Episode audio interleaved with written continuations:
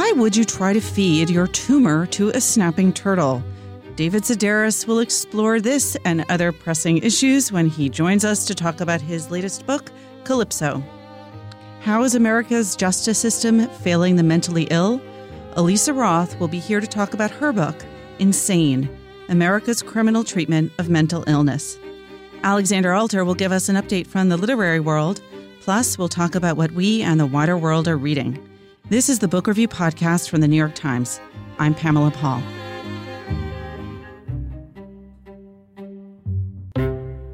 David Sedaris joins us now to talk about his new collection, Calypso. David, thanks for being here. Thanks for having me back, Pamela. So, you are at the very end of a book tour.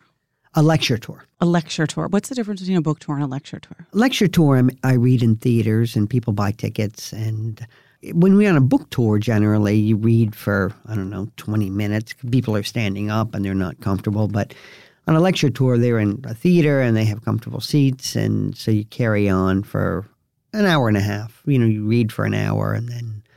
And then I always have some nonsense that takes up like 10, 15 minutes. And then I answer questions for a while. Well, having seen you on this lecture tour, I think at the beginning, I, I have to say I like that nonsense, that last 15 minutes. Does that rotate? Do you change that as you go along? It the feels nonsense spontaneous. changes. I always write down at the end of every show what I read, how many people were in the audience, and how long it took me to sign books.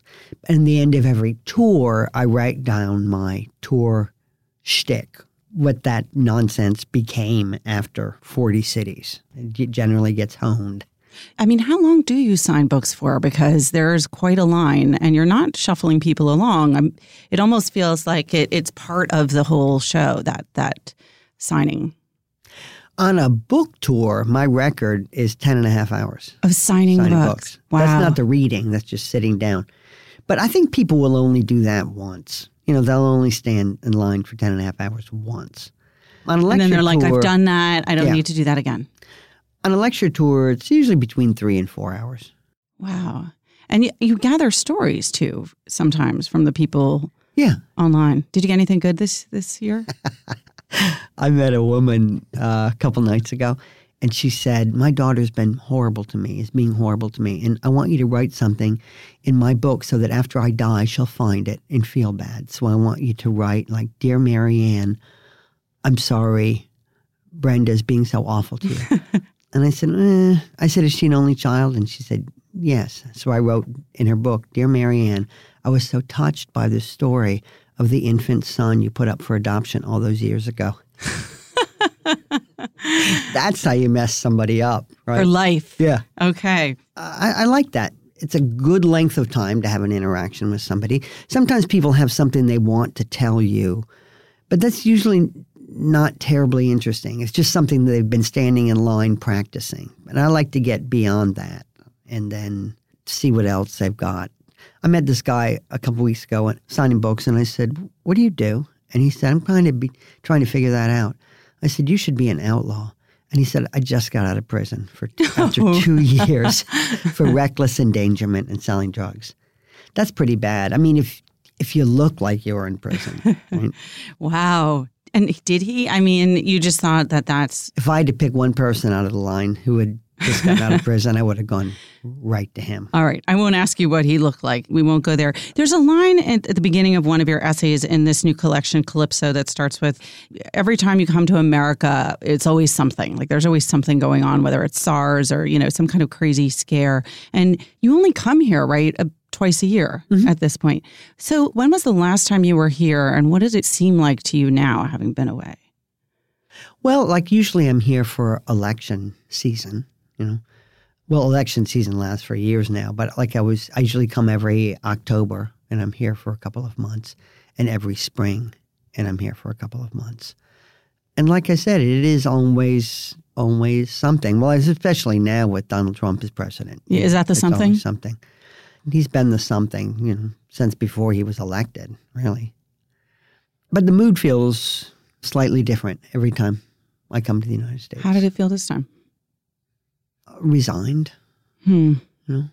just people like really beaten down, and they just don't even. It's just too depressing for them to read the newspaper. Don't say that. This is we are in in the offices of a newspaper. That's like the one thing that you cannot right. say on this podcast, Mr. Sedaris. You have, I mean, you're actually in this collection talk about politics a little bit, and you don't often do that in your essays. Sort of go directly at politics. No, I think partly because I don't feel like I'm an original thinker that way. I know people who are. My friend Sarah Vowell, always anxious to hear what she thinks about something because it's nothing I've heard before. And also, I, I find it really can date a book, an essay collection. But this seems so big, and just in the way that it interrupted my family life, I thought that I had to talk about it a little, at least a little bit. You know, just how it's how it sets my father apart from his children. Because your father was a Trump supporter. Yes. What's that like? Well, you know what's interesting? My dad used to say, the guy who's articulate, the guy who can put a sentence together, now that's the guy who's going to lead. And then it was George Bush, and I said, "How? What was that you said about articulate? Mm-hmm. Well, he's good enough." And then same with Trump. Oh, he's good enough. So the rules change. Is it a conversation stopper in your family? Yeah, yeah, it is. My father is so old. My my father's ninety five, Wow. and so every time you see him could be the last time you see him, and so you don't want that to be a fight. So it's just something that we don't talk about now. And so it means our conversations are, "How the hell are you?" Right. I'm good. How's your health? Great. Actually, you just touched on the themes of the book, which are mortality, health, getting older, death. Was that conscious when you put this together? That or did, did was it just this is actually what I'm thinking about? No, I've never sat down and I've never thought, well, I'm writing a book now. I've never, it just sort of becomes a book. But I turned this in in February and then, uh, late February, and then I started new things, right? And then one was about a cracked tooth that I had, and one mm-hmm. was about oh, a firing range I went to with my older sister. Oh my God, you have to tell us a little bit about that firing range because that's a great story. I was with my sister, an older sister in North Carolina, and we saw a, a billboard for a firing range, and she said, "We need to go there and shoot guns." so we did. So we went, and we had to take a safety course, and it's a story that I started in 2012, mm-hmm. and I just couldn't get it to work, and I pulled it out in 2015, and I couldn't get it to work. But events sort of wrote the ending to the story, right? The shootings in Parkland, Florida mm-hmm. allowed me to to find an ending for that story and talking to my sister Lisa about it and her talking about the active shooter drills they were having at the school that she used to teach at. Oh, and then I wrote a story about pornography about finding I seem to find an awful lot of pornography just out in the world Like on the ground with the with the garbage or on the ground. I mean, as a child, that was the only way to get it. You had to mm-hmm. find it. So that was more like active searching. But now it's just it just comes to you. it just comes to me. but so I don't know that those we don't ever think about a, a bad tooth and pornography and a firing range have anything in common, really. Maybe ultimately when they're placed, you know, with beside fifteen other essays, it'll make some kind of a sense. But I don't know. I don't look ahead that way. But it's interesting. I, I was going to ask you about the process because it doesn't feel like something you just threw together. It does feel like you shaped it and you thought about the order of the essays. And how do you do that? And do things end up sort of on the cutting room floor or do you gather up every scrap and There were way in? essays, things that I wrote since the last book came out that I didn't include. They mm-hmm. just didn't seem to fit. Like uh, a little monologue that I wrote for this company was getting people to write monologues that went along with different public artworks. And it's something that I read on tour for a while, and it worked well on tour. But I thought there's really not a place for it in the book. It would just everything would come to a screeching halt for it. It would just be, it would just be weird to stick it in a book. And then there's a, I write a lot of things that don't work out. I get a sense, certainly from reading your last collection, your diaries, Theft by Finding, that you are a very thoughtful editor of your own work so that you are honing it and polishing it and sort of getting it into that kind of like Netsuke like small size for your collections. And I'm wondering if having just gone through editing your own diaries, if that changed the process of then working on this collection. Like, was it in that order? Did you do the diaries and then you put together this essay collection? I did the diaries and then I put this together. But well, like on the tour that I was just on, it's sort of the the audience is is telling me what to keep and what to let go of, right? They're telling you very plainly. I can do a reading and then I can sign books for four hours and nobody will mention anything I read on stage. Mm-hmm. It's really very rare for anyone to mention anything that was read. But you know, when people are coughing, that means like we're we're not listening to you anymore. So I'll, I'll make note of that when I'm reading the story, and, and then I'll I'll think, okay, well, that, what I have here is a block of information. Mhm. Obviously, I need to disperse this in the story a bit here and a bit there because when I put it in a block, people are losing interest. Or one thing I, I realize is if this happens anymore. I think whenever you say anything that has to do with race in any way, the audience stops. There's there's a line that I had in a in the essay about shooting, and I was uh, my sister Lisa saw a monkey at Starbucks. A Mhm. woman had a monkey, and, it- and she said it was dressed in a pink frilly dress, the kind that Mexican babies wear. And and I would read that, and the audience would be like, "Wait a minute, is that okay? Is that okay? Can he say that? Like, is that is that racist? Is that?" Whenever you mention a different race of people or a different nationality, people stop and especially when you're writing humor and they think, Am I allowed to laugh at that? I think they're so uptight about everything now. So that's another sort of thing, in addition to the people feeling resigned, maybe a kind of like underlying fear and nervousness. It- But you can just feel them snagging, getting snagged on that. So you think, okay, is that worth it in the story? Is it worth it snagging people there? Because they're just going to be there for, let's be snagged there for a few seconds, but they're still going to be there. So should I get rid of that and just have the story flow more? But then you think, well, why do I have to play into their, I don't know, I don't even know what you call it you know, people often say after a show, like, "Oh, I can't believe the things you say," and it's like, "What did I say? What you, what are you even talking about?" Well, okay, this is something that you did say. Can I get you to read a teeny bit? There are a couple of bits in here that I loved so much that I want to be a little bit choosy and see if you could read a couple things that I especially loved. Sure. Okay. Yeah. So there was a scene in here very early on with your sister Gretchen. You were in the kitchen, I believe, in the middle of the night. Okay. One of the stories I entered late concerned some pills my sister Gretchen had started taking a year and a half earlier. She didn't say what they were prescribed for, but they were causing her to walk and eat in her sleep. I saw this happen the previous Thanksgiving, which we spent together in a rental house in Hawaii. Dinner was served at seven o'clock, and at around midnight, an hour or so after she'd gone to bed, Gretchen drifted out of her room. Hugh and I looked up from our books and watched her enter the kitchen. There, she took the turkey out of the refrigerator and started twisting off meat with her fingers. Why don't you get a plate? I asked. And she looked at me not scornfully, but blankly, as if it had been the wind talking. Then she reached into the carcass and yanked out some stuffing. This was picked at selectively, one crouton mysteriously favored over another, until she decided she'd had enough, at which point she returned to her room, leaving the mess behind her. What was that about? I asked her the next morning. Gretchen's face adjusted itself for bad news. What was what about? I told her what had happened, and she said, God damn it. I wondered why I woke up with brown stains on my pillow. According to the story I walked in on late, Thanksgiving had been a relatively good night for Gretchen.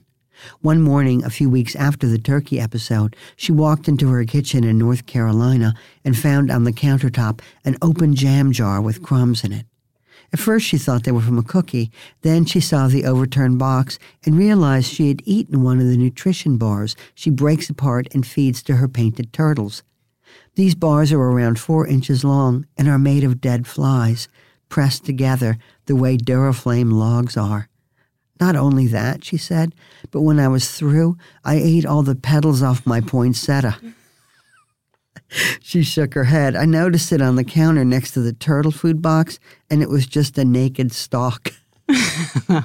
I actually I search through your books every time to find tidbits that are are sort of acceptable to read to my children, and that was that was uh, the first item that I came across in this book. But that's a real danger, you know. If you're eating in your sleep, that's a real danger. I mean. The, you, you've got to be very careful about what you keep in the house because or maybe about like what pills you take that cause you to eat in your sleep Okay, so what's interesting, and this is why I think that your collections are are actually very carefully arranged, is that you bring up two things in this essay that are going to become recurrent themes throughout the book, which is the feeding of turtles. I didn't, uh, you know, it didn't occur to me till I read that that I thought, oh right, turtles. So it's just it's just a magical art that you're not even in control of that just occurs spontaneously as you write. So tell us about the turtle because he seems pretty central to this book. Well, in 2013 I got a house on the coast of North Carolina and it's where my family used to vacation when we were children. And we used to go every summer, but it was really my mother who was responsible for that. And after she died, we stopped going. And a couple years ago, I thought, well, I'll get a house on the coast, right? Because a lot of my family they live in North Carolina, and this way they can go there whenever they want.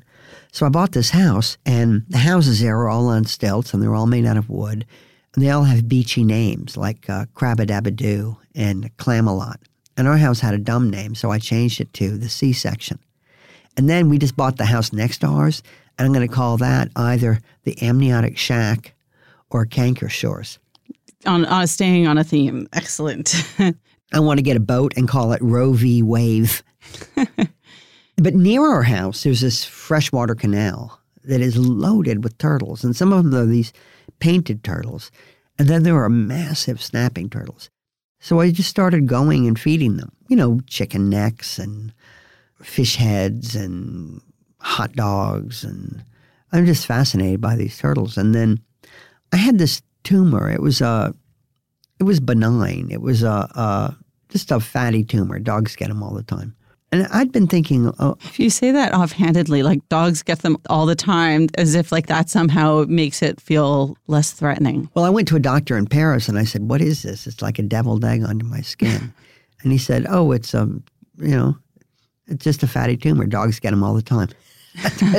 so I'm just repeating what the doctor said to me. But I'd been thinking how if you had your tonsils out, right, your cat would be happy to eat your tonsils if you put them in her bowl. If you had your kidney removed, right, give it to an alligator. Happy to have it. I thought, you know what? I'm going to have this tumor removed and I'm going to feed it to a turtle. So that's what I did. And it was a very, like, it was the one turtle in particular that the tumor was intended for. I don't know what it is about this canal, but I've noticed that many of the snapping turtles are blind. And this one turtle in particular had a tumor on his head. It was almost like a top hat on his head. And he was the one, he was my favorite one. And so he was the one that I was going to feed the tumor to. I call him a he, it could have been a female, but but he died. So I fed it to a different one. I fed it to a turtle that I didn't really know. Didn't have a personal relationship no. with there's the mortality again. And also the politics, because you mentioned in the book that when you are in North Carolina, I think the first time you're there as a family in the new house, like James Comey is staying a few doors down. Yes, he just happened to be renting a house not far from us last summer. So that was one of the last essays that I wrote for the book.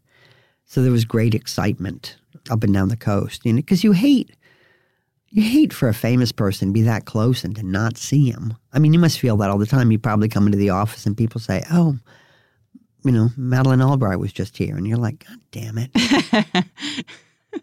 so, did you have any? You didn't have any Comey run-ins? No, no. I loved telling people that he was there, though. You know, just it's just always fun to brighten people's day with news of a you know, that there's a celebrity in their midst. Right. But then, of course, it's a kind of mixed bag because if then they don't see that celebrity, then they feel like they were so close but lost out. Yeah. But I'm, I bet a lot of them are like, you know what? I think I saw him on the beach. I think that was him in the water. I think people probably do that a lot. There's another part I would love you to read that also has a kind of political bent, and it concerns air travel. Actually, before you read it, I mean, so many of your great stories are around airports And I imagine that's in part because you spend a lot of time in airports. But I don't know what it is. What is it like? What do airports do to people? What does air travel do to people that brings all this out? Well, I think you could separate the population into people who do travel a lot and people who don't travel a lot, right? People who don't travel a lot say, I would never check my luggage. They lose all your luggage. Well, you know, I travel, that's all I do is travel. I've never lost my luggage permanently. I've never lost my luggage. Or when you see people boarding it, you know, they have a seat at the back of the plane and they try to sneak their luggage, you know, in the overhead bin. There's so much bad, bad behavior. Right, who are just bad people. Last night I flew here from Calgary next to a guy, and I was in first class, who, I mean, I thought, I didn't know you could pick your nose for four hours. I thought you'd run out of material after a while. But uh, he didn't. And in first class too, like it, it didn't hold him back. No, I saw a guy in first class once take his shoes off and his socks and clip his toenails in first class. But sometimes I feel bad because I have so much material that comes from being in planes and on airports, but that's where I am all the time in planes and on airports. I, I just accepted a speaking engagement in Cambodia, and it's uh, an airline, I guess, is having their meeting there, and all they want from me is to hear stories of bad behavior on airplanes and in airports. Wow, So they specifically delighted. ordered it up? Yep. That's amazing. Yeah. That's amazing. So you're going to collect all your greatest hits from airports? Well, I have so many stories about it and then bits of stories. And then I've got in my diary, I've got massive amounts of material about You're gonna have to that that, that that could be in your next in collection. There was that great one I think from uh, Let's Explore Diabetes with Owls. That was it called Your Trash, or Oh, that flight attendants say. yes, When they're when they're angry, they go down the aisle at the end of the flight and they say, You're trash, you're trash, your family's trash. And what was great about that one too is that brings up another running theme that you go over, which is what people will put on T-shirts. Because I think that that was the same Mm. essay that kind of starts off with your online. And what what did this person's T-shirt say? well, the worst t shirt, okay, is fifty thousand battered women a year, and I gotta eat mine plain. Oh God, what did you see this trip? Anything anything to rival that? No, I mean I, I always write them down when I see a good one. I love. I was at a book signing and somebody I met a woman and her brother lives in Ghana, and there are a lot of people wear clothes from American relief organizations, and she saw a guy wearing a T-shirt that said, "This is what a dyke looks like." That's great. Okay, let us segue then into this great part of your essay, I think from the beginning of House Divided. Because I'd accumulated so many miles, they bumped me to first class on the flight from Atlanta to Raleigh. I'd assumed that our plane would be on the small side, but instead, owing to Thanksgiving and the great number of travelers, it was full size.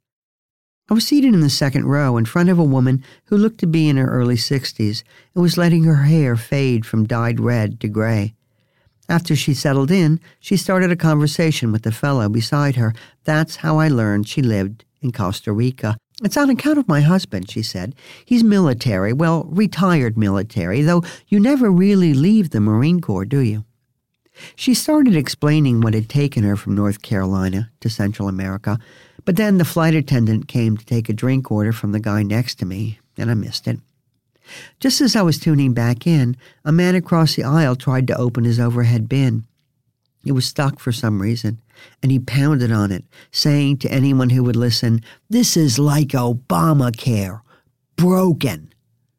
Several of the passengers around me laughed, and I noted their faces, vowing that in the event of a crisis, I would not help lead them to an emergency exit. You people are on your own, I thought, knowing that if anything bad did happen, it would likely be one of them who'd save me. It would just be my luck. I had passed judgment, so fate would force me to eat my words. After we took off from Atlanta, I pulled out my notebook, half making a list of things we'd need for Thanksgiving, and half listening to the woman behind me, who continued to talk throughout the entire trip. I guess she was drinking, though I could have been wrong. Perhaps she was always this loud and adamant.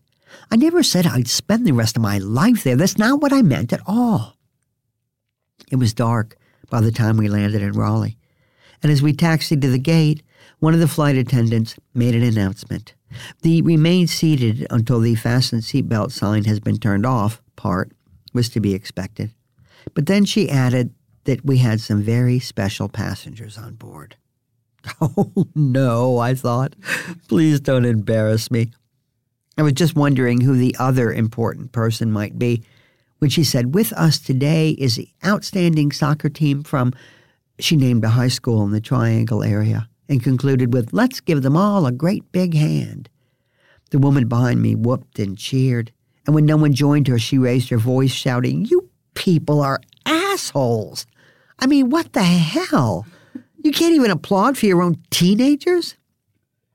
I'd meant to, but figured the team was back in coach. They wouldn't have heard me one way or the other, so what difference did it make? Pathetic, the woman spat. Too wrapped up in your smartphones and iPads to congratulate a group of high school athletes.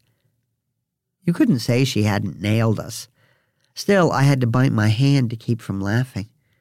It's so funny to be called an asshole by someone who doesn't know you, but then again knows you so perfectly.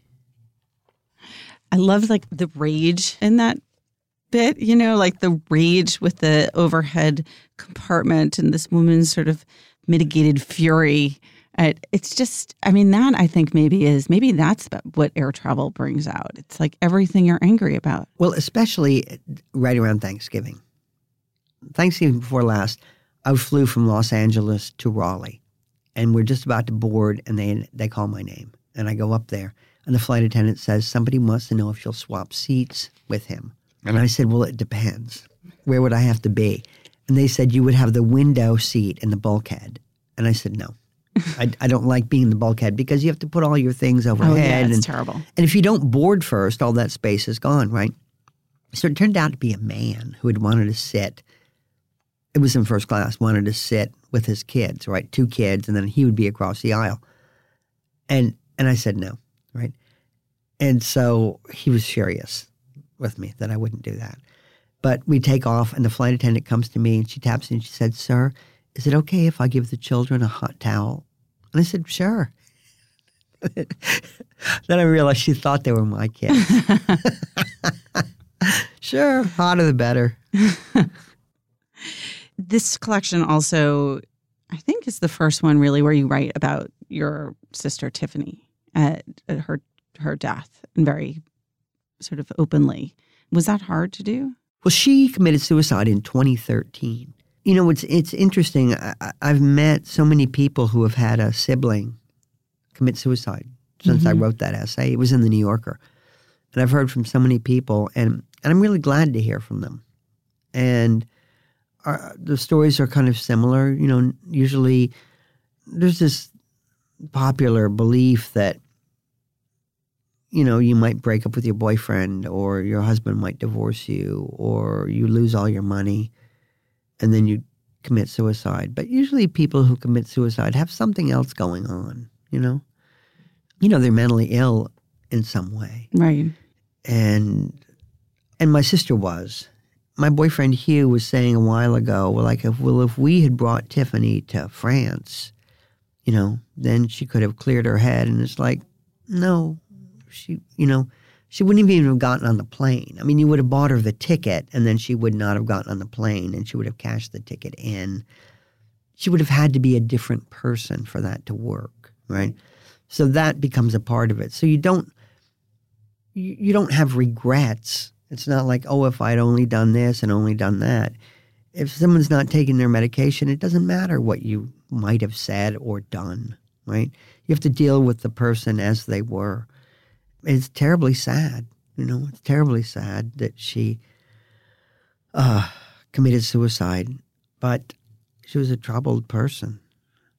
I mean, it's interesting because it's it's moving in the book, but you're also you're not sentimental about it. And I mean, some of the funniest lines belong to Tiffany. Because I mean, she was she, a very funny person. Was, I mean, if you met her, you would think, "Wow, this person is fantastic." You know, I just want to hear everything she has to say. And after five minutes, you would think, "Oh, she's never going to stop talking." And then you would be desperate to get away, and she would sense that you were desperate to get away, and then she would attack you. and I think it was partly nerves. The Mhm. reason that she talked so much. She would it was really she was really a difficult person to have a conversation with. Rather, she would just talk at you. But a lot of what she said was really funny. And the similar thing actually with your mother, who was hilarious, but you also write more directly about her alcoholism in this book. My mother and my sister were remarkably alike, and I think that was one of the reasons that they didn't get along. But my mother wasn't mentally ill. Tiffany was what my mother could have been if she hadn't been mentally ill. There's one thing that really surprised me in this book and then in real life, which is that, you know, if you read uh, all of your earlier work, earlier we pictured you in France, sort of having this, you know, nice sort of European pastoral lifestyle. And now in rural England, sort of imagine you strolling through the hills. And, and there is a bit of that. And it, there was this great, what, what animal was it that, that, that came up to you as you were walking at night? A fox. A fox, right, which I loved. So it all seems sort of like this throwback to an earlier era. And yet, as you sit here, you're wearing a Fitbit and an Apple Watch, which I just somehow didn't predict. But the Fitbit and the and the garbage collecting and the walking are kind of all tied together. Well, the Fitbit feeds perfectly into my own mental illness. It was made for me. I meet so many people when I'm signing books, and I say, "Oh, you have a Fitbit," and they say, "Oh my God, I'm obsessed." And I say, "Where are you now?" And they'll say, 3,000 steps." Well, the minimum's ten thousand. Now, and it's and this is it's like eleven fifteen at night, and I wouldn't be I wouldn't be there if I were them. I mean, I would not go to a show if I had only 3,000 steps under my belt. I would not do that. So they're not You really would not even go out in obsessed. public. I would well, I would be walking. Right. I have a friend named Dawn and who she was one of the one of the first people I know who got a Fitbit. And she's like me. So she came to England last summer and we walked with 91,000 steps in a day. We started at midnight. So we walked 43 miles in a day. And we can talk about that anytime, anywhere. Always happy to To revisit. Revisit that. And then we're going to go out and walk 100,000 steps. You've got to break the record. But I mean, I get to the airport, you know, sometimes I look at my schedule and I think, gosh, they have me going to the airport pretty early. And then I thought, well, I'll just walk at the airport. But if I have heavy carry ons, what I do is I check in for my flight, then I go to the parking deck and I kind of hide my stuff in the parking deck. And then I walk like a crazy person. And this works in with the garbage collecting, right? When I'm at home, I walk between 15 and 22 miles a day. And I pick up garbage while I walk. And I've picked up so much garbage that my local council named a garbage truck after me. And I got invited to Buckingham Palace just simply based on all the trash that I've picked up. What happened when you went to when you got to Buckingham Palace for this occasion? Well, it's funny. I was looking for things for the second diary book, and uh, the Eurostar used to go to Waterloo Station, and I was coming from Waterloo in London, and I saw all these people dressed in finery outside the gates of Buckingham Palace, and I said to the cab driver, I said, "Who are they?"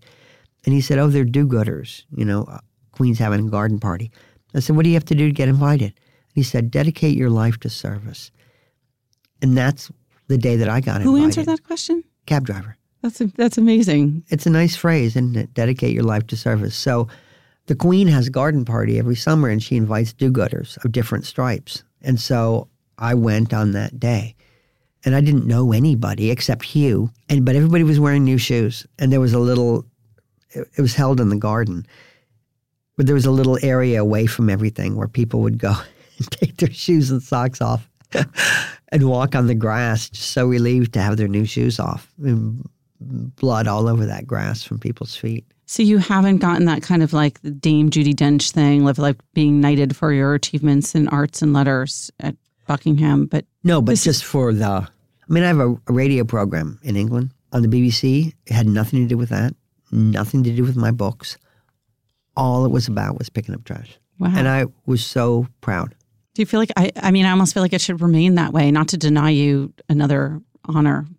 Well, my local paper in England, when they named the garbage truck after me, they wrote an article that said, you know, local man has garbage truck named after him. And then people wrote in and said, "Do you know who that is?" And they revised the article, and I thought, well, wh- wh- no. I mean, there was no need to revise it. That's not it doesn't matter what I do. I mean, it doesn't matter what my job is. This is your vocation. Yeah. It's my, well, it's my, I, I don't know, it's my hobby, I guess. But it fits in perfectly with, with the walking. I, I'm just a, I've always been like an obsessive person that way. But I, as I got older, I was able to harness it for good. You know, I was be instead of it being destructive, obsessive behavior. Hugh would argue that this is not that this is destructive. You know, I mean, I was out. I can't stop. That the walking is destructive. Yeah, and the picking up trash. The police stopped me. I was on a busy two lane road. But see, if you go out at one o'clock in the morning, it's not busy. But there's an area with no verge, and so car. I saw a car coming, and I pressed myself against this hedge, and it was the police. And there I was, pressed flat against with my face in a hedge. You And didn't look innocent. Are you all right, sir? And I said, Yeah, I'm great. they said, Is this really the time to be out picking up rubbish? And I said, It's actually it's perfect time. I said, You know, there's hardly any traffic and uh, it's a great time. I said, Okay. And drove on. Did they know you? I don't know. They must have seen me. I know the police. I know they've seen me because, I mean, I'm just I'm out there all the time. Okay, so I have to ask: you're you've, you're done with your lecture tour. You're heading back to England. Does it produce any anxiety to think of all the garbage that has been not picked up for the duration? I have a friend who works for the council. He used to work for the council, and then he ran for office, and now he is a district councilor. And he and I go. He joins me sometime, pick up trash, and and you got to hand it to a politician who will get out there and, you know, he actually does something Mhm. about it himself. And so he always writes and says, "When are you coming back to town?" And then he sa- he he cleans the route from the train station to my house, so I won't have to see trash from the train station to my house. Just have that Isn't that last nice? like stretch of peace Yeah. before you have to turn to the work ahead. But I mean, all hell's broken loose since I've been gone. I mean, I know that when I leave th- the route, you know, from the train station to my house, when I walk, let's say to the grocery store, oh my goodness, I'm going to have my work cut out for me. But I'm almost looking forward to it in a way. And, and I wonder if people think like, where where was he? Where's that guy been? Well, and, I feel and like they must think I'm, you know, well, I know they they think I'm crazy, but then I I guess I don't care really. Well, I, I feel like I, I shouldn't keep you here any longer. I should let you get back to that landscape. So, David, thank you so much for being here. Thank you, Pamela. David Sedaris' new collection is Calypso, and it's reviewed this week on our cover by Alan Cumming.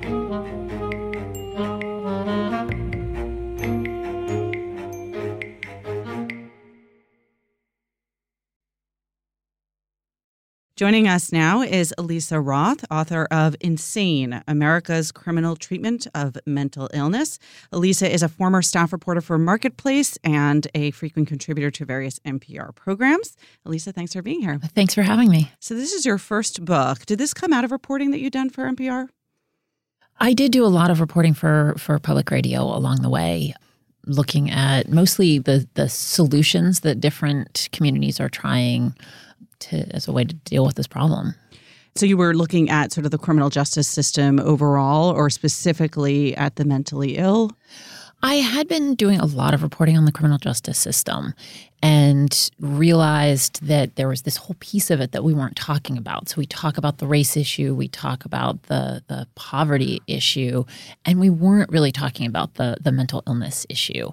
I was lucky enough to get a Soros Justice Fellowship to mm-hmm. do some sustained reporting on this, and I started traveling around the country talking to different cities and counties and states, and realized that I was seeing the same problems over and over and over again but in different places. And so this was, I realized that this was really a national crisis that was just playing out at a very local level. First, I want to just uh, give some statistics because they're so harrowing. One in four fatal police shootings involves a person with mental illness.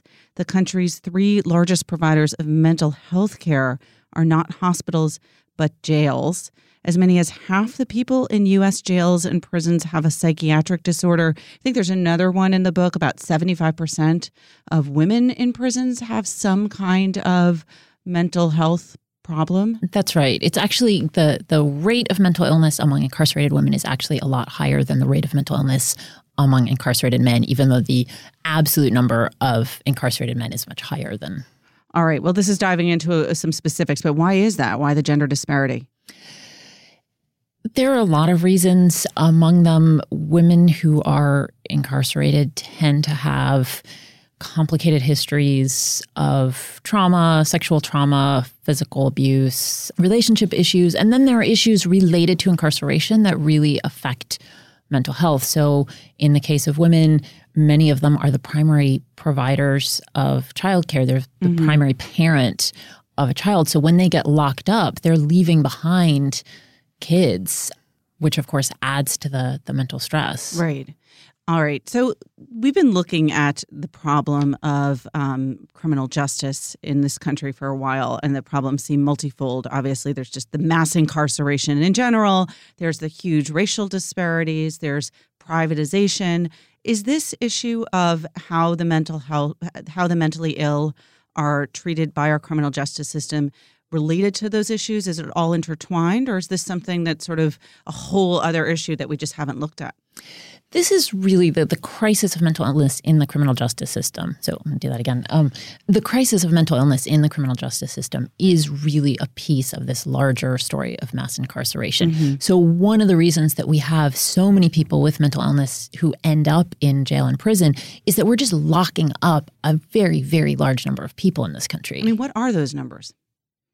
Something like 50% of the people in jail and prison have a mental illness. And what like what are those uh, what are the actual numbers? At Rikers, I think the number is 43%, percent mm hmm and something like 11% have what's deemed a serious mental illness. Um, other places, it goes above 50%. Um, part of the challenge in figuring all this out is that, as you know, the criminal justice system is a really, you know, we talk about it as this single entity, but in reality, it's a series of very small. You know, it's a county system, it's a state system. And so the way that New York City defines mental illness may not be the same way that Chicago defines mental right. illness. But you, in your book, show that this really goes way back to the founding of the country. What, I mean, how were the mentally ill treated? in the colonial era and the early um, era of uh, years of the republic and sort of what were what was the policy back then how did it all get started, essentially? As you say, this goes back really to before our founding as mm-hmm. a country. So you can go back to Virginia when it was still a colony and the governor went before the you know what would become the legislature asking for money to build a dedicated psychiatric hospital and he said something to the effect of every day I end up locking people in jail unlawfully because I don't have any place else to house them or to put them. Um, Benjamin Franklin similarly went uh, before the legislature in Pennsylvania and said, he wanted to build a, a, unit in the hospital there for people with mental illness and said we have all these people walking around um, with mental illness who are terrorizing our citizens and we need a place to to care for them. Uh, so where did it go from there? I mean, you would think that at a certain point something would have changed. I mean, is this one of those situations where it's gotten better and then worse and sort of is it ebbed and flow or has this just been a steadily sort of worsening situation in terms of how we treat our mentally ill? I would say that it's a steadily consistent mm-hmm. situation. Mm-hmm. And so we I would argue that Today, it's worse because we are housing people and warehousing people in jails and prisons, which are explicitly places of punishment and confinement for the sake of punishment, right. as opposed to ostensibly treatment facilities. So if we back up to the colonial times, mm-hmm. we built in Virginia, this first psychiatric hospital. In Pennsylvania, the first regular hospital with what was effectively a psychiatric unit. And kind of went along like that. And but we still were were putting tons of people in jail and prison because that was the the sort of simple solution in some cases. In the 1800s, there were people just ended there was there was nowhere else to put them it Right. was it was you ended up in the poorhouse or in jail and that was when people like dorothea dix came in and saw lots and lots of people with really clear severe mental illness in jail When She's- was this? in the 1850s. So she said, This is outrageous. We can't do this. This is wrong. And what's astonishing is when you go back and look at the speeches that she made when she traveled all around the country talking to, to legislature, saying, We need to do something. We need to build dedicated facilities that will treat these people rather than just confine them in a basement. But what's astonishing is when you go back and read those speeches that she gave to all these legislatures, apart from the flowery 19th century language, what she's saying, what she's reporting, hearing from sheriffs and from families and from police is really very similar to what I'm hearing today. So, sheriffs saying, We're not equipped to handle this, but we can't turn people away. We're the place of last resort. Right. So she got states to build this system of state hospitals and asylums, which in principle were an amazing thing. It's like, let's build, I mean, they were asylum in the very literal sense of a place of respite. So let's build places that are therapeutic, some place that people can live a sort of calm life, get some treatment. And as you know, a lot of them were really like sort of self contained cities almost. They had farms, they had, in some cases, factories, they had restaurants, they had all kinds of sort of infrastructure for the people who were living there. But what happened very quickly is that they got very crowded. Mm-hmm. And as they got more crowded, and as the sort of interest in this therapeutic idea disappeared, they they really deteriorated into what we think of as asylum. So sort of the one flew over the cuckoo's nest Right. image. So it sounds like you have here sort of the nexus of four fairly broken systems. The the the court system and sort of the way that we handle criminals and the sentencing, the prison system itself, our healthcare system, and then our mental health care system. I think that's right. And I think one of the things that we've come to realize is that, first of all, the, the mental health care system, we've always had this sort of false designation that it's a separate thing from the healthcare system. And so, so I think people are coming to realize that we need to really put those together. These two things go together.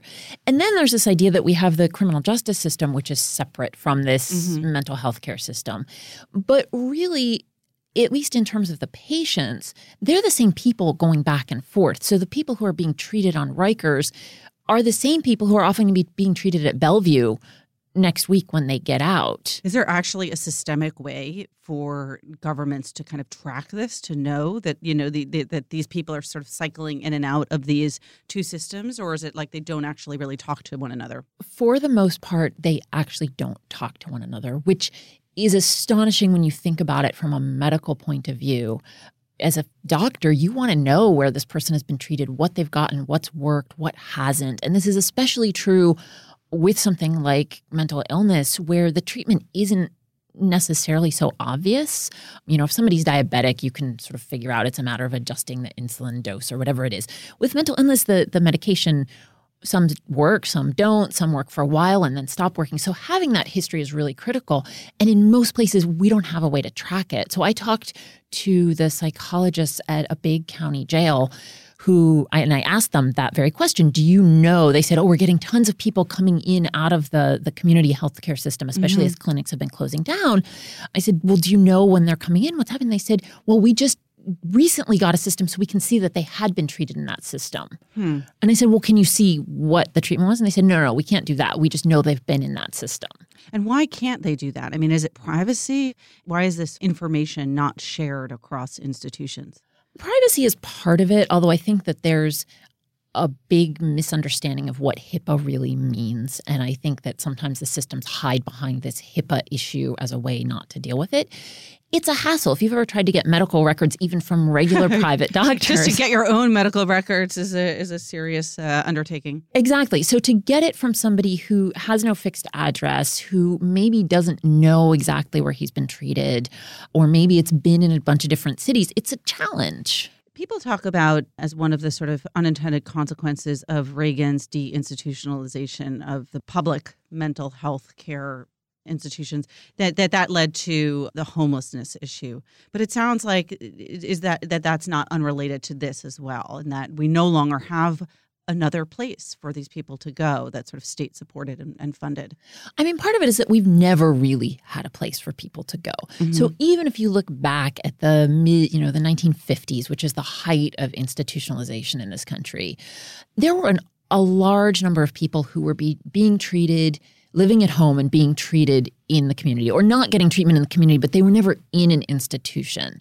But when we started closing down those institutions, those state hospitals then disappeared. So what Reagan did was sort of a a chain in this in this long set of of steps, but there were but but shutting down the institutions wasn't that exact moment. I mean, we have this story that we like to tell about, you know, we shut the the one flew over the cuckoo's nest asylums and suddenly everybody's in jail or prison. Right. But when you look at who was in those institutions.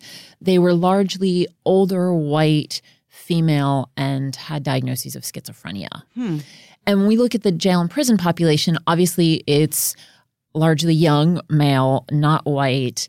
And in terms of diagnoses, it's a much broader, it's, it really reflects much more what we see in the the real community.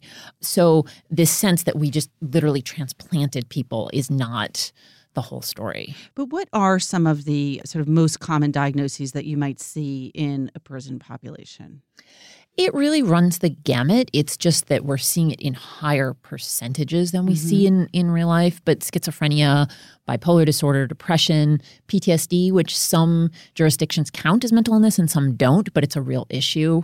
And then you can sort of move down to the quote unquote less serious, you know, anxiety, less serious depression, things like that. All right. So all this, there's a huge number of mentally ill people in prison. This is coinciding with the kind of vast privatization of prisons and also a real, it seems, shift away from a kind of rehabilitation strategy with prisons toward a more penalizing retribution kind of model. I imagine that these prisons are not devoting a lot of resources to treatment, but tell us what that actually looks like for patients who are incarcerated. So, as you may know, the prisoners in jail and prison are the only group in the United States who have a constitutional right to health care. And that includes mental health care. So any jail or prison that, That's crazy. Sorry to to use an inappropriate term or perhaps appropriate term. It's I mean you can look at it both ways. It's ridiculous that we don't all have a constitutional right, right. to health care the logic on that on the the jail and prison side is that those people are confined in this place. They're dependent on the jail or prison for everything. So food shelter all those things and healthcare fits into that. The treatment that you see really varies a lot. In some places the healthcare providers in the jails and prisons have really taken on this mandate. They say this you know, we didn't sign up for this. We didn't, this is not an appropriate place to do it, but we've got these people and we're going to treat them the best that we can. So, is there, I mean, there's no mechanism for them to say, hey, this person is seriously schizophrenic. This is not the right place for them, right? Once somebody is in prison, mm-hmm. it's very hard to argue that and get them out. There is some room before somebody is convicted and sent to prison for somebody to say, hey, this is absolutely inappropriate. We need to divert them. So you see the program in Miami, for example, if somebody is arrested on a misdemeanor who has mental illness, they will be offered the option to divert out of the system, be put into treatment, and skip the whole jail prison. So, give us an example of kind of how this plays out because you traveled around the country, you met with or saw the treatment of, of many people, heard their stories. Give us an example of, of what mental health care looks like in a prison today. On the positive side, you have stuff like what you see at Rikers. Rikers is a terrible place and has many, many problems, but they have been doing some stuff right on the mental health care side. I was going to say on the positive side, Rikers is not a lot of you know, not a phrase that you hear very often. They have built a number of units that are really designed to mimic psychiatric units that you would see in a hospital in the community. Mm-hmm. And so these are small units. They have consistent medical staffing, consistent security staffing, lots of programming. So lots of therapy activities, one on one therapy, art therapy, and just things to do. One of the problems you see is, is people stuck in jail or prison with nothing to do, which even if you're not mentally ill, even if you don't have a mental illness, that's a real problem. I mean, what about medication? Are these people being sort of properly medicated? Is there over medication, and correct medication? How does that work? We do see a lot of over medication, mm-hmm. as we saw in the institutions back in the day.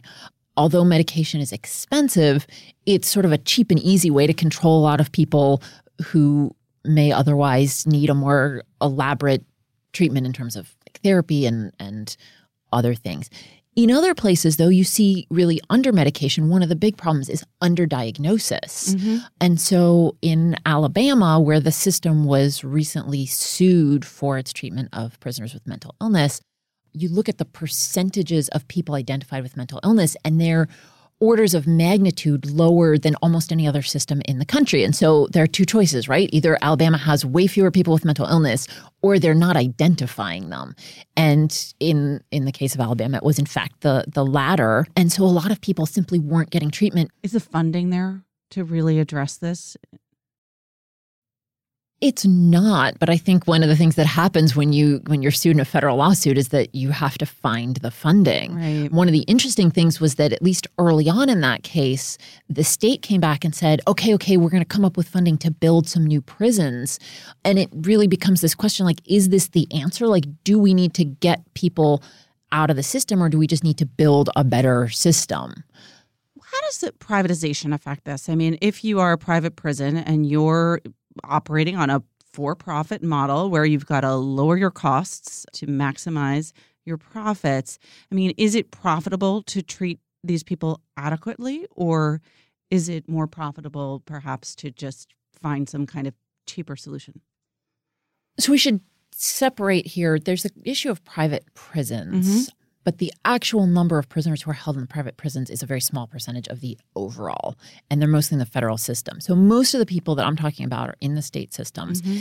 and where you see the privatization issue come in is on a contractor basis. So you'll have a state run prison, but they'll contract out to a private healthcare provider to come in and provide healthcare, mental health care, the same way they, they contract with people to provide the food, let's say, or even the prescription services.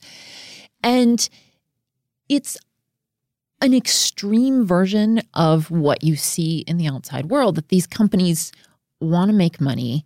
So it's it's not unlike your your doc, you know, your pharmacy may say your your your uh, insurance will cover this medication but not that one. But certainly the companies have to find a way to work within the state budget. So in Alabama what you saw is that that you ended up with far too few healthcare providers in place for the number of people who needed mm-hmm. treatment or you you find people who are just not as qualified so instead of having a whole bunch of psychiatrists and phd level psychologists you get a bunch of these like very low level healthcare providers who are filling in in jobs that are quite literally above their pay grade. Right. And I would imagine, too, for the rest of the people who work in the prison, whether it's in the cafeteria or as guards, that it, they're not necessarily well trained or equipped to handle prisoners who might be under medicated, over medicated, or undiagnosed. In most cases, the corrections officers end up being the first line responders. They're the ones who are having the day to day contact with the prisoners.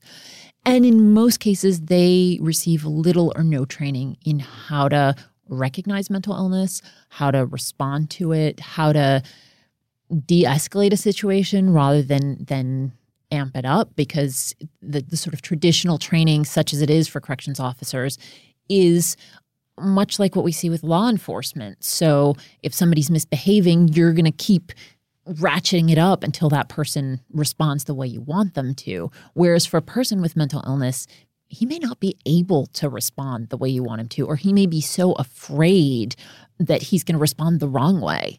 We are seeing more states and counties that are realizing that this is an issue and, and providing some training to corrections officers, but by and large, they are not equipped to to do this job that we've asked them to do. So earlier on, you you, the, you sort of showed the sort of positive scenario at Rikers. Tell us uh, just on an individual level some of the stories of the people who are really on that negative end of the spectrum and, and what that what that what life is like for them in prison. So, if we go back to Alabama, there's a young man that I write about named Jamie Wallace, who was in his early 20s by the time he got into prison.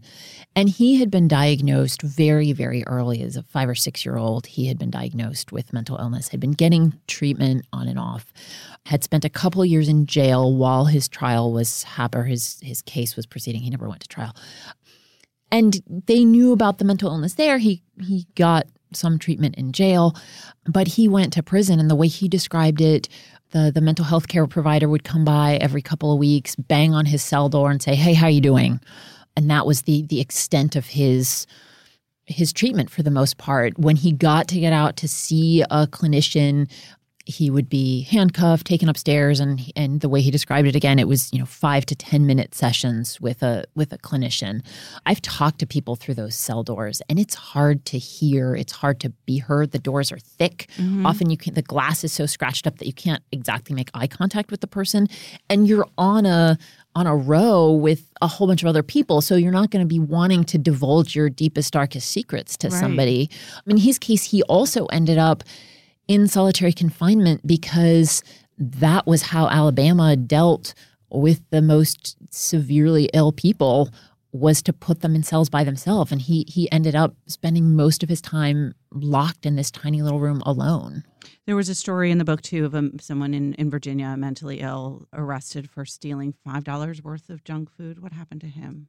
Jamycheal Mitchell had also had a long history of mental illness. I think he had schizophrenia he got picked up robbing junk food from a convenience store.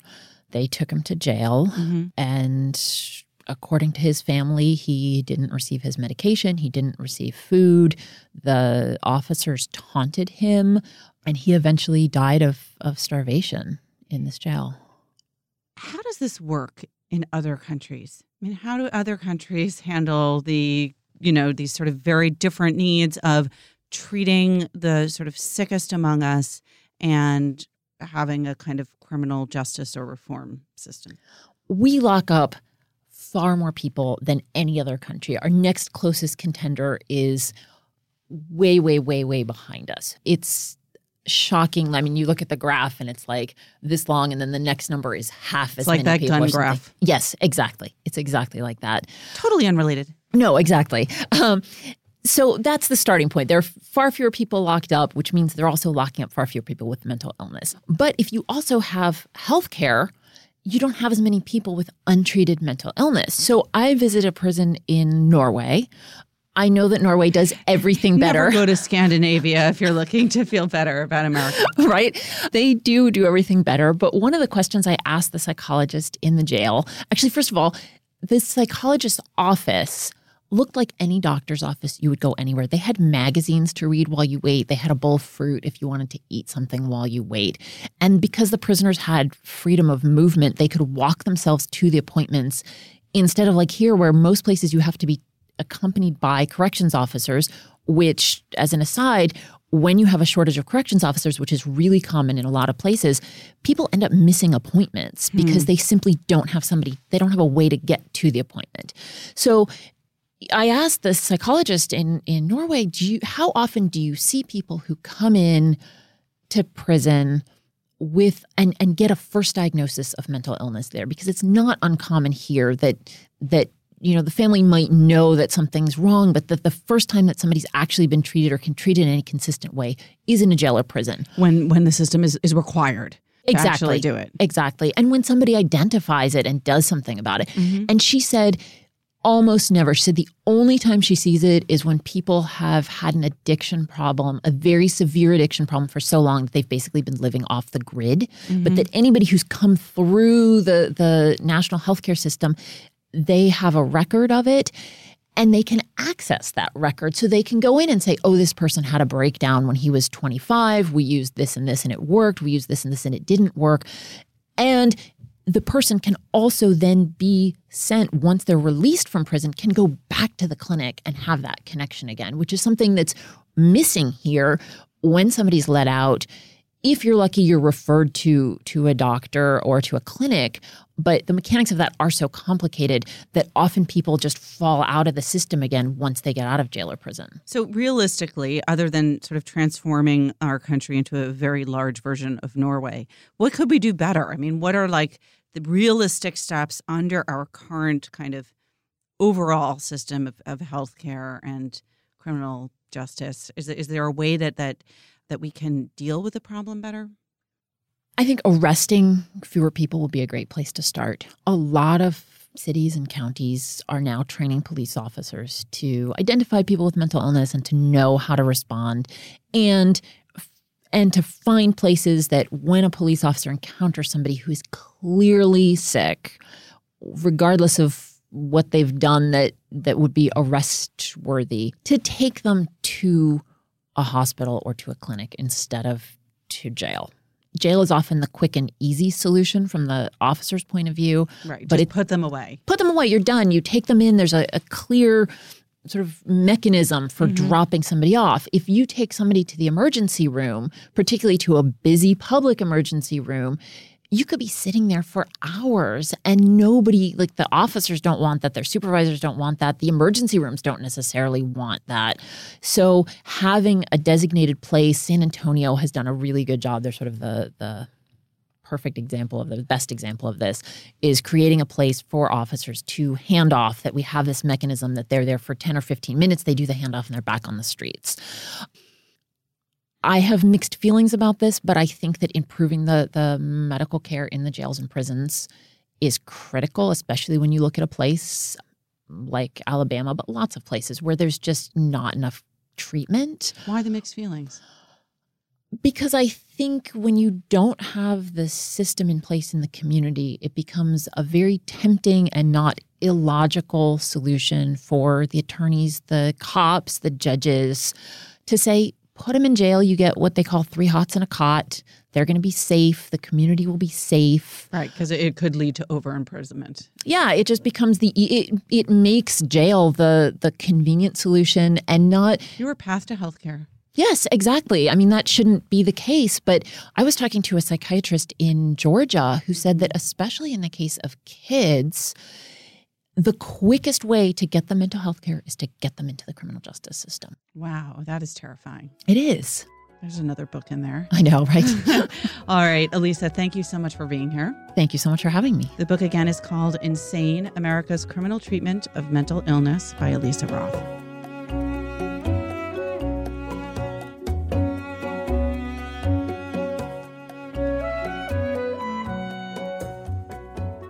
Alexandra Alter joins us now to talk about the literary world. Hi there. Hi. What is new this week? Well, of course, the most enormous earth shattering news was the death of Philip Roth, um, which everyone responded to on social media. There was a huge outpouring, and I know you'll be talking about his work and legacy on the podcast in the future. So I won't belabor appreciations of him, but it really was a big moment for the literary world. And you could see what an influence he's had on so many writers, not just the usual suspects, but even crime writers like Lisa Scottoline. She studied with him, and her next book is apparently kind of inspired by by him in some ways. So that that was interesting to see you know, beyond that, we're still seeing political books kind of dominating the conversation and driving all the sales in the industry.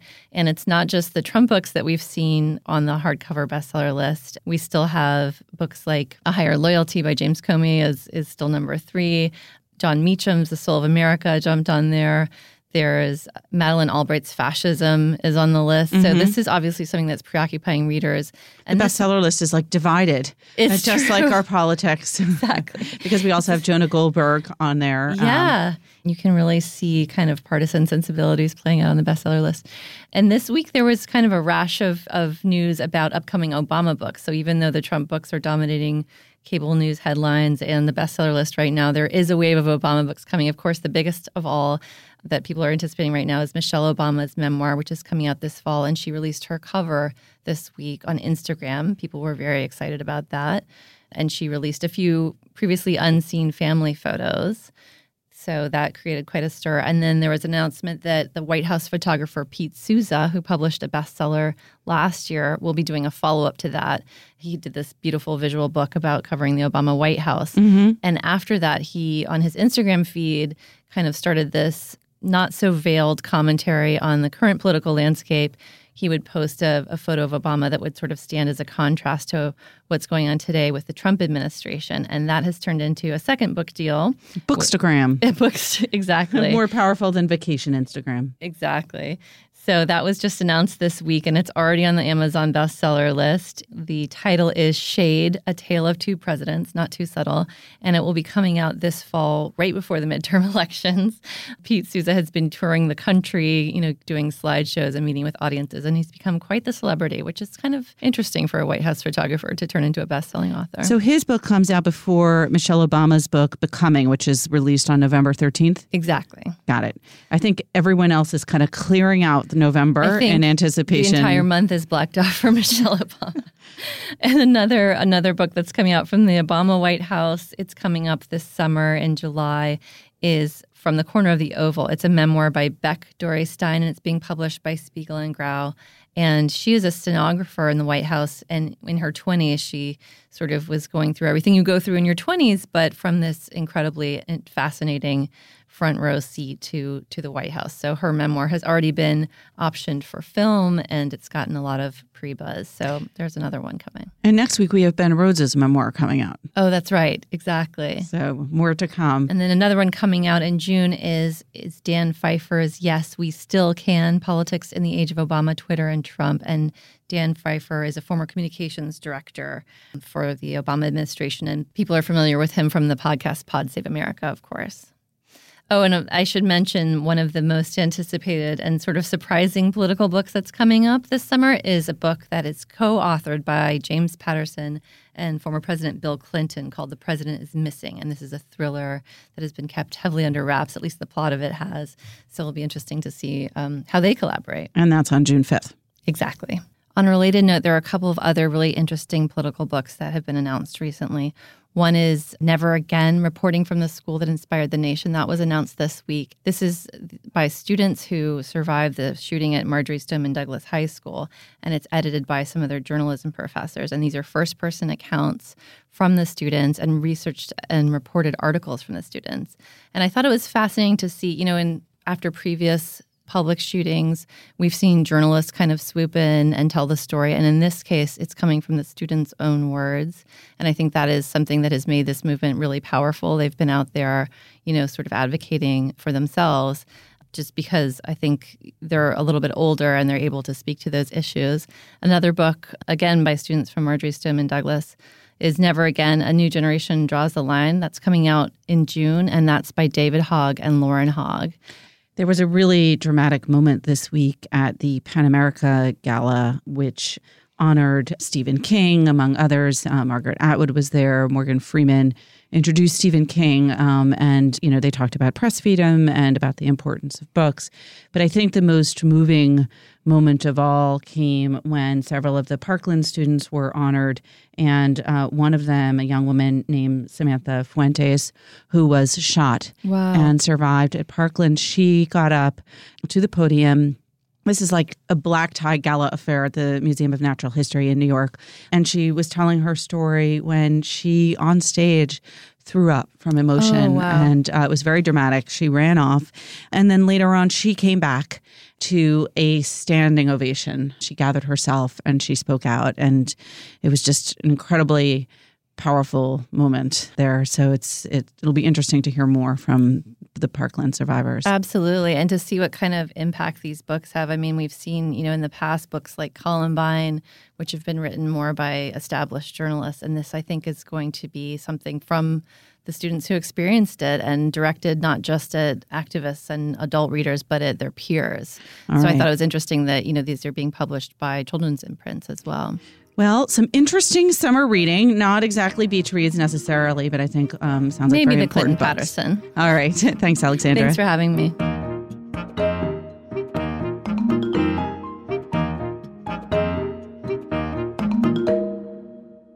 Joining us now to talk about what we're reading, we've got Tina Jordan, Greg Cowles, and John Williams. Hi, guys. Hey, Pamela. Hi, Pamela. All right. It looks like you're reading something big but fun. Tina, tell us. I am reading something big but fun. I've started the new Stephen King, which is called The Outsider.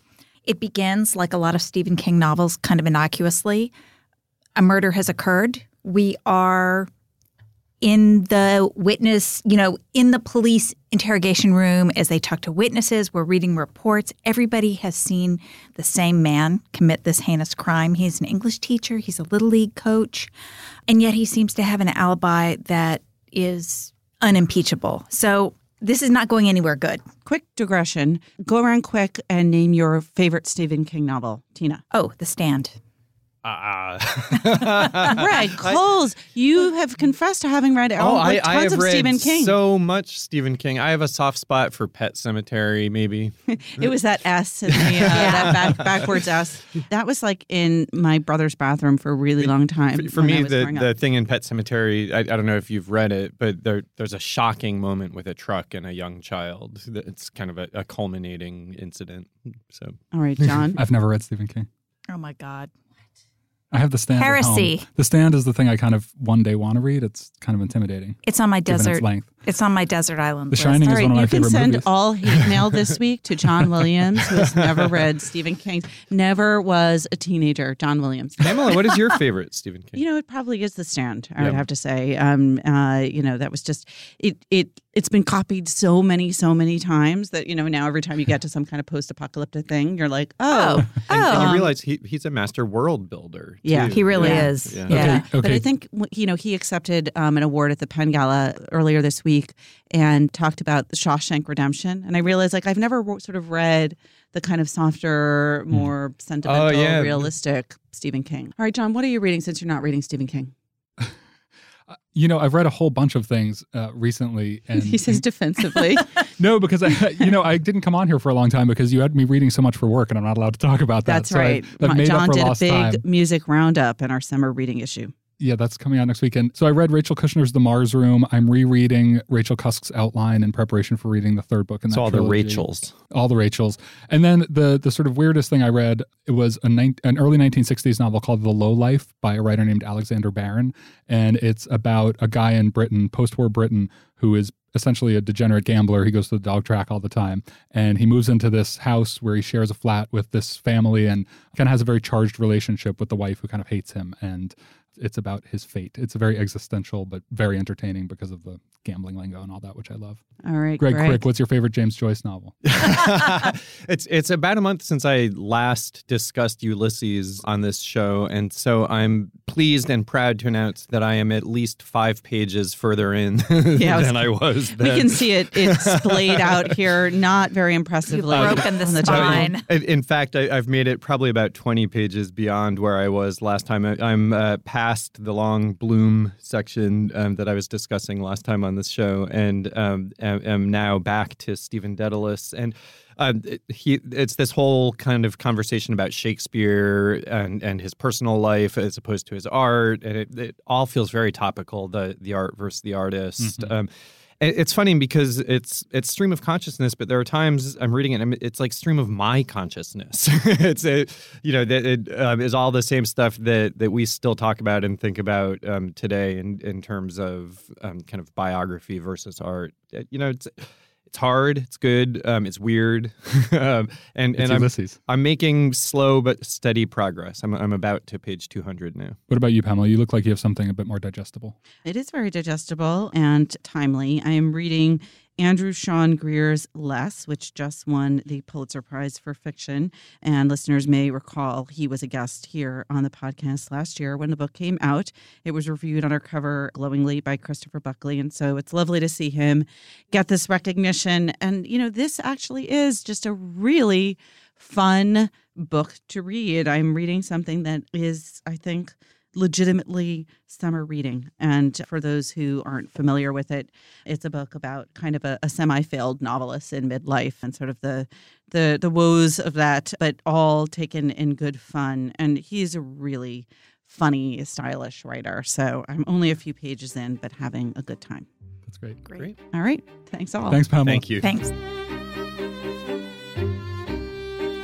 Remember, there's more at nytimes.com slash books, and you can always write to us at books at nytimes.com. Inside the New York Times Book Review is produced by Pedro Rosado from Headstepper Media. Thanks for listening. For the New York Times, I'm Pamela Paul.